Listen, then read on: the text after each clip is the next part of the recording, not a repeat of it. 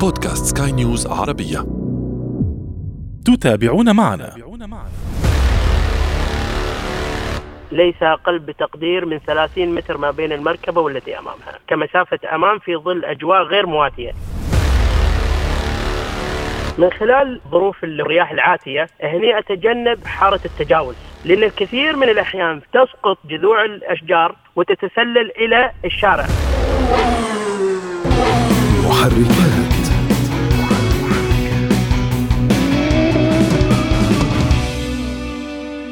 أنت الآن في ساعات الفجر وتقود باتجاه العمل ظروف جوية ماطرة فهل كنت تظن أنك تعرف القيادة في مثل هذه الظروف؟ إن كنت لا تعرف ابقى معنا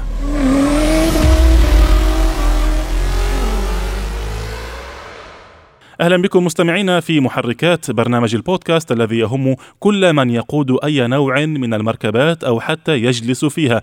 نحن هنا نهتم بتقوية ثقافة المركبات لديكم، وفي كل حلقة سنفتح أحد الملفات ولا نغلقه بإذن الله إلا قبل أن نصل إلى نتيجة وتوصيات. اذا مهما كنت حذرا وانتقائيا فلا بد لك أن تجد نفسك يوما ما تقود المركبة في ظرف جوي سيء لا يعجبك أو لا يريحك.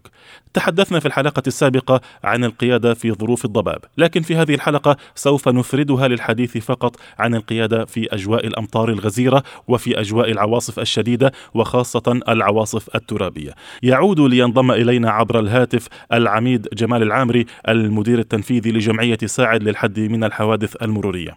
سيادة العميد يعني في الحلقة الماضية تحدثنا سوية عن القيادة في الضباب. لكن في هذه الحلقة نريد أن نتحدث أكثر عن القيادة في ظروف الأمطار نستطرد في المطر أول شيء وبعدين نعرج على الرياح. بكل تأكيد نعم. إنزين. لابد أن يفهم السائق أثناء اللي هو المسير في حالات الجو اللي هي الماطرة أن هناك طال عمرك له أكثر من أربع عوامل موجودة على سطح الطريق. شو أقصد بالكلام هذا؟ م. اليوم لما أن المطر يسقط على الأسفلت هذا في أول ما بدأ اللي هو سقوط أو تسقط هذه الأمطار اختلط اللي هو طال عمرك مياه اختلطت هذه المياه مياه الأمطار بالزيوت اللي هي موجودة أو العوالق اللي ممكن تكون في هذه في هذا على سطح هذا الأسفلت بالإضافة إلى الأتربة اللي ممكن إنها تكون موجودة بالإضافة إلى مادة الماء اللي هو الماء هو مادة. نعم. فكل هذه الخلطة اللي هي موجودة بالأربع عناصر اللي ذكرتها أنا قبل شوية أصبحت هي طبقة عازلة ما بين الأسفلت وما بين ماذا؟ اللي هو طال عمرك الإطار. نعم. يعني عوادم السيارات بالإضافة إلى الزيوت بالإضافة إلى اللدان اللي ممكن تكون موجودة بالإضافة إلى الأتربة أصبحت هذه العوامل الأربعة طبقة عازلة ما بين الأسفلت وما بين الإطار. وحتى بقايا الإطارات السابقة التي تتحول إلى مادة لزجة. أحسنت. أحسنت. هذه الحقيقة لا يدركها أي إنسان. يعني أنا اليوم لما أني أنا أسير في الأجواء الماطرة أنا ما أسير على الأسفلت الآن خاصة بالنسبة في حال وجود مفاجآت الطريق شو اقصد إذا أني أنا ضغطت على المكابح فجأة. هني مستحيل أن السيارة دائما نسمع أن هناك حوادث كثيرة في الأمطار. لسببين. السبب الأول أن طال عمرك أنت ما يعني السائق ما قاعد يسير على اللي هو طبقة الأسفلت هذا في المقام الأول. المقام الثاني واللي هو الأدهى والأمر من ذلك إن بعض الإطارات غير مهيئة أو غير صالحة للاستخدام في هذه الأجواء لأن اللدائن اللي هو أو طبقة الشقوق أو النقوش اللي موجودة على ظهر الاسفلت على ظهر الإطار امتسحت بحيث إنه ما يقدر يمرر طبقة المياه أو الزيوت أو العوا... بقية العوادم أو التراب اللي موجود فيصبح الحائل بينه بحيث إنه لا يتماسك. هذا الإطار مع الأسفلت من من من هذه المفاجأة تصبح عندنا حوادث كثيرة أو الاصطدام أو اللي هو فقد السيطرة بحيث إن هؤلاء من السائقين لم يكونوا حريصين على استبدال هذه طال عمرك الإطارات. في الوقت المناسب من خلال هذه الأجواء ومن خلالها تتم مثل هذه الحوادث. طيب بما أن فتحنا موضوع المطر، آه الرأي الشائع والسائد بأن أول المطر الذي يكون نحن نسميه الغيث، أول المطر قد لا يكون غيثا على الطرقات، أول المطر يكون لزجا على الطرقات. آه ومع استطراد المطر أكثر تكون الطرقات أكثر ثباتا وأكثر أكثر مساعدة على المناورة ما رأيك بهذا الطرح هل هي فكرة صحيحة أم مجرد وجهة نظر شائعة لا وجهة نظر لأن ما زالت طبقة المياه موجودة على الأسفلت وما دام أن الأسفلت مبلل فهناك طبقة من المياه مع وجود الزيوت مع وجود نفف العوادم اللي هي على امتداد اللي هو 365 يوم فما بالك في زخة مطر تنتهي هذه الحالة؟ لا موجودة هذه وما تزال والدليل على ذلك كثرة الحوادث من خلال اللي هو رشة المطر أو الغيث اللي تفضلت فيها أو مع استمراريته طول الأمطار طال عمرك. طيب بالنسبة للإجراءات الأخرى تحدثنا في الضباب يتم استخدام الإضاءة العادية وليس الإضاءة العالية ونستفيد أيضا من إضاءة الضباب لكن ما رأيك في في أجواء المطر هل نستخدم نفس الإضاءة؟ لا الإضاءة العادية لأن الرؤية متاحة يعني ما عندك مشكلة في عملية اللي هو الرؤية الأفقية لكن مشكلتي أنا في الضباب أن أيضا محيطي. أنا ما أعرف أني أنا وين موجود يعني. لكن الرؤية مواتية ما عندك أي مشكلة. حتى أنك أنت لما بتختار أي من الاتجاهات اللي هي موجودة بعملية الاستمرار أو التوقف أو اللي هو التنحي إلى اليمين أو اليسار ما عندك أي مشكلة. فهني الإضاءة ما هي عامل مهم بقدر ما هي كانت العوامل المهمة عندنا في حالة الضباب. نعم. طيب بالنسبة لباقي الإجراءات الاحترازية هل هناك بعض التجهيزات أم بعض التحضيرات التي يتوجب على قائد المركبة أن يحتاط بها في ظروف الماطرة؟ يعني نحن قد نكون في دول ليست لا تشهد الكثير من الأمطار طوال السنة والبعض يتفاجؤون ربما بزخات غزيرة من الأمطار فجأة ربما يتفاجؤون بالتعامل معها. ليس كالدول التي تعيش آه، فترات طويلة من الأمطار في السنة. نعم صحيح.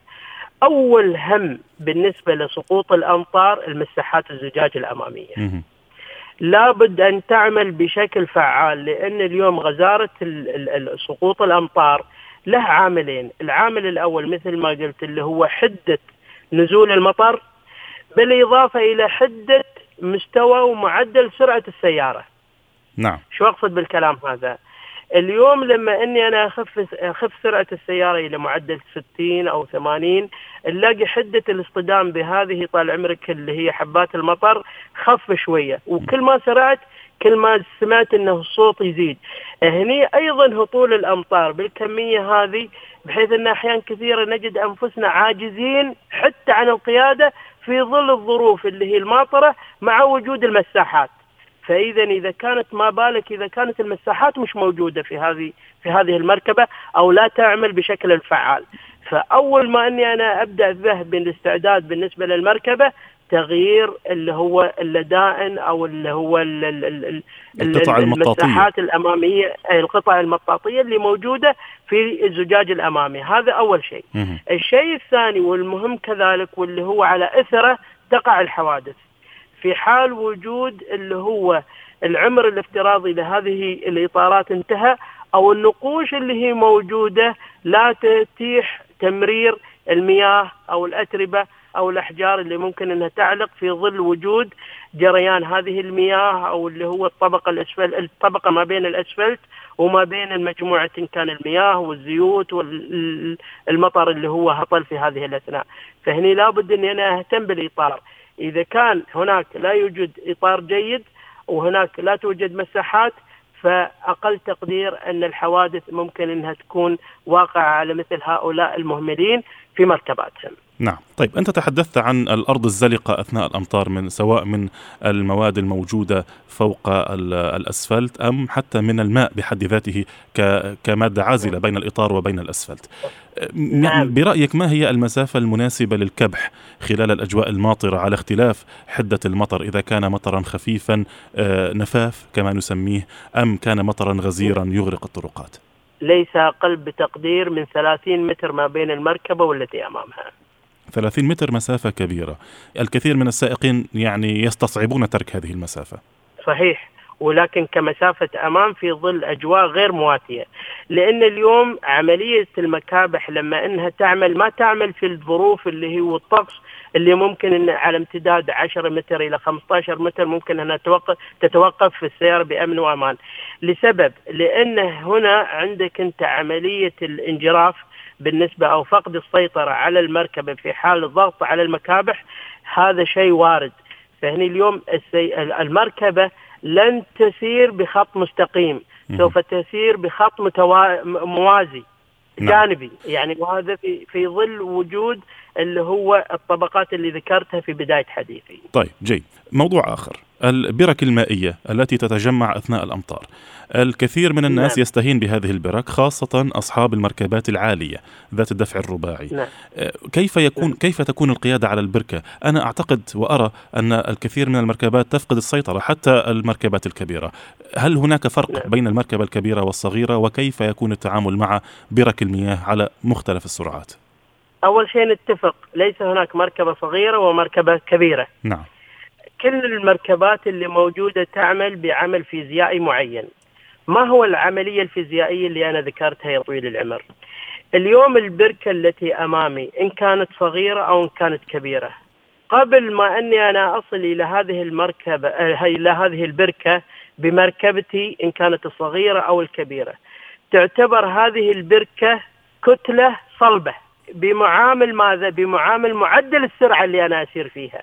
وصلت المعلومة وصلت سيدي؟ وصلت نعم نعم تماما كما يعني يقولون إنه عندما تقفز إلى الماء أثناء الغطس لابد أن تأخذ وضعا عموديا وليس افقيا لأن الوضع الأفقي سوف يواجهك بمياه صلبة.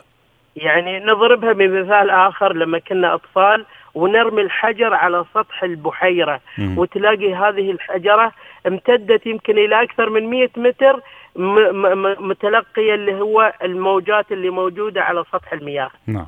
وهذه هي طال عمرك النظرية. النظرية اليوم إذا كان معدل سرعتي 100 أو 120 أو بما يوازي ذلك وأدخل هذه البركة البركة متواس البركة المياه هذه متماسكة.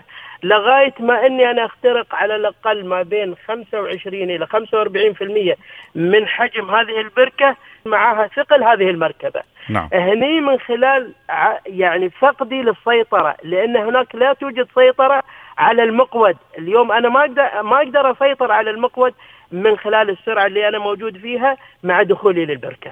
مم. جيد. طيب. الآن أغلقنا ملف ال- القيادة في الضباب. وأغلقنا ملف القيادة تحت الأمطار. آخر ملف لدينا القيادة في الظروف الجوية العاصفة وتحديدا العواصف الترابية. ما هي الإجراءات جميل. الواجب اتباعها وما هي أبرز الأخطاء التي يرتكبها السائقون من خبرتك خلال هذه الظروف الجوية؟ من خلال اللي هو الظروف العاتي الظروف اللي هو الرياح العاتية لابد من إن أنا لما أسير من خلال الخ- الخطوط أو الطرق الخارجية على مستوى إن كان المدن أو البلدات اللي بيننا وبين بعضنا بعض هني أتجنب إني أنا أقترب من اللي هو الحارة أو اللي هو حارة التجاوز ليش إني أنا أحاول إني أنا أتجنب اللي هو أمشي في حارة التجاوز لأن كثير من الأحيان في ظل مثل هذه الظروف تسقط إن كانت جذوع الأشجار أو. أغصان الأشجار أو كذلك من الأجسام الصلبة اللي هي موجودة ما بين الأحياء أو اللي هو المدن اللي هي تكون موجودة في الصحراء وتتسلل إلى الشارع. من خلال اللي هو إن كان طال عمرك حارة التجاوز اللي هي على اقصى اليسار أو على اقصى اليمين. فهني هذه النقطة، النقطة الثانية زحف الرمال. اليوم لما أتكلم على مثل الطرق الصحراوية هذه أنا متعود إني أنا أسير في هذه الطريق يعني باستمرار ولا أشوف أي من العوائق اللي موجودة. ولكن زحف الرمال أو التصحر اللي ممكن يكون موجود يزحف إلى نصف الأسفلت أو إلى حا... ممكن إنه يسد حارة إلى حارة ونصف وبعض الأحيان إلى حارتين. نعم. وبعض الأحيان ممكن إنه يردم هذا الطريق بحيث إنه يصير كثيب رملي في نصف الطريق اللي هو موجود. فهني دائما نضع نصب عينينا إن نحن أثناء مسيرنا على الطرق الخارجية بالتحديد إن نجي نتجنب اللي هو الأجسام الصلبة، الأشجار، جذوع النخل وكذلك بالنسبة للأتربة اللي هي تزحف على اللي هو قارعه الأسفل. الكثبان الرملية تجمعها على الطريق آه، أعتقد أنه يكون أكثر خطرا من تجمعات المياه أثناء الأمطار أليس كذلك أكثر صلابة مش خطرا، أكثر نعم. صلابة. مم. لأن الاصطدام في الكثيب الرملي كأنك أنت تصطدم بحجر. طيب بعض السائقين آه، يعني يقومون بتشغيل المساحات أثناء القيادة في العواصف الترابية. يعني أنا أتحدث تشغيل المساحات مع المياه. مع المياه؟ لا بالعكس هذا يعيق الرؤية أحيانا. يعني ليش؟ لأن الأتربة العاصفة الرملية المياه سوف تعلق بها الأتربة هذه. نعم. فايضا بيحجب الرؤية من خلال الزجاج الأمامي. طيب. لكن بدون المياه بدون المياه نعم. يعني لا ضير إني أنا أستخدم المساحات بدون المياه. ما هو هنا مربط الفرس. يعني بعض السائقين أثناء القيادة وأثناء التوتر قد لا يركز في في الضغط التي يقوم بها. قد يضغط لا إراديا على زر المياه أثناء تشغيل المساحة. لا لا هذا خطأ تصرف خاطئ.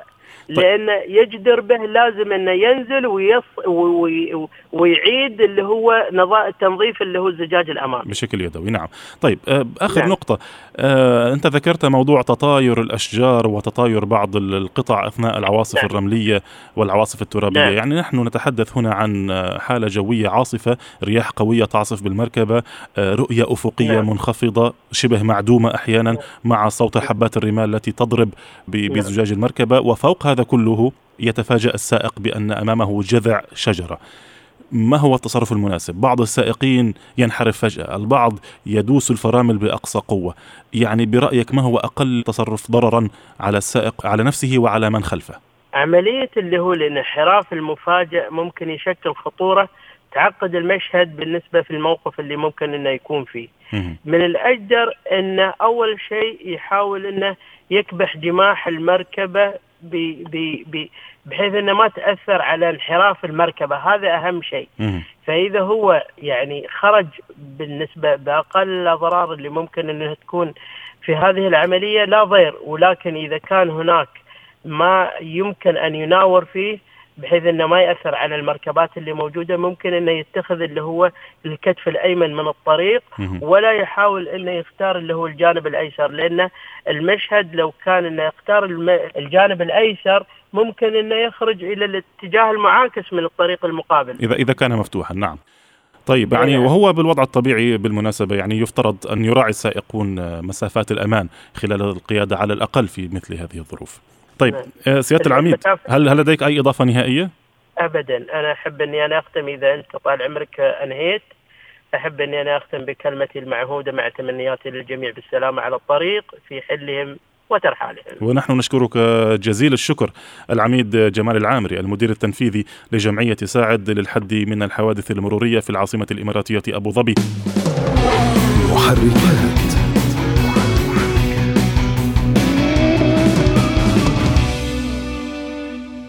في الختام مستمعينا نأمل أن كان هذا حوارا مفيدا ومثريا. اليوم تحدثنا قليلا عن بعض تقنيات القيادة في الظروف الجوية السيئة وفي النهاية لا غنى عن إبقاء خط التواصل دائما مع الجهات المعنية في مثل هذه الظروف.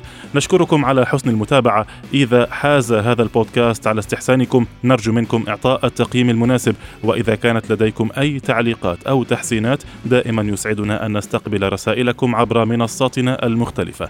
دائما وابدا تابعونا على جميع منصات سكاي نيوز عربية. في هذا البودكاست الإخراج الفني كان من لمسات المبدع إيدي طبيب وفي الإعداد والتقديم كنت معكم محدثكم. أنا أشرف فارس.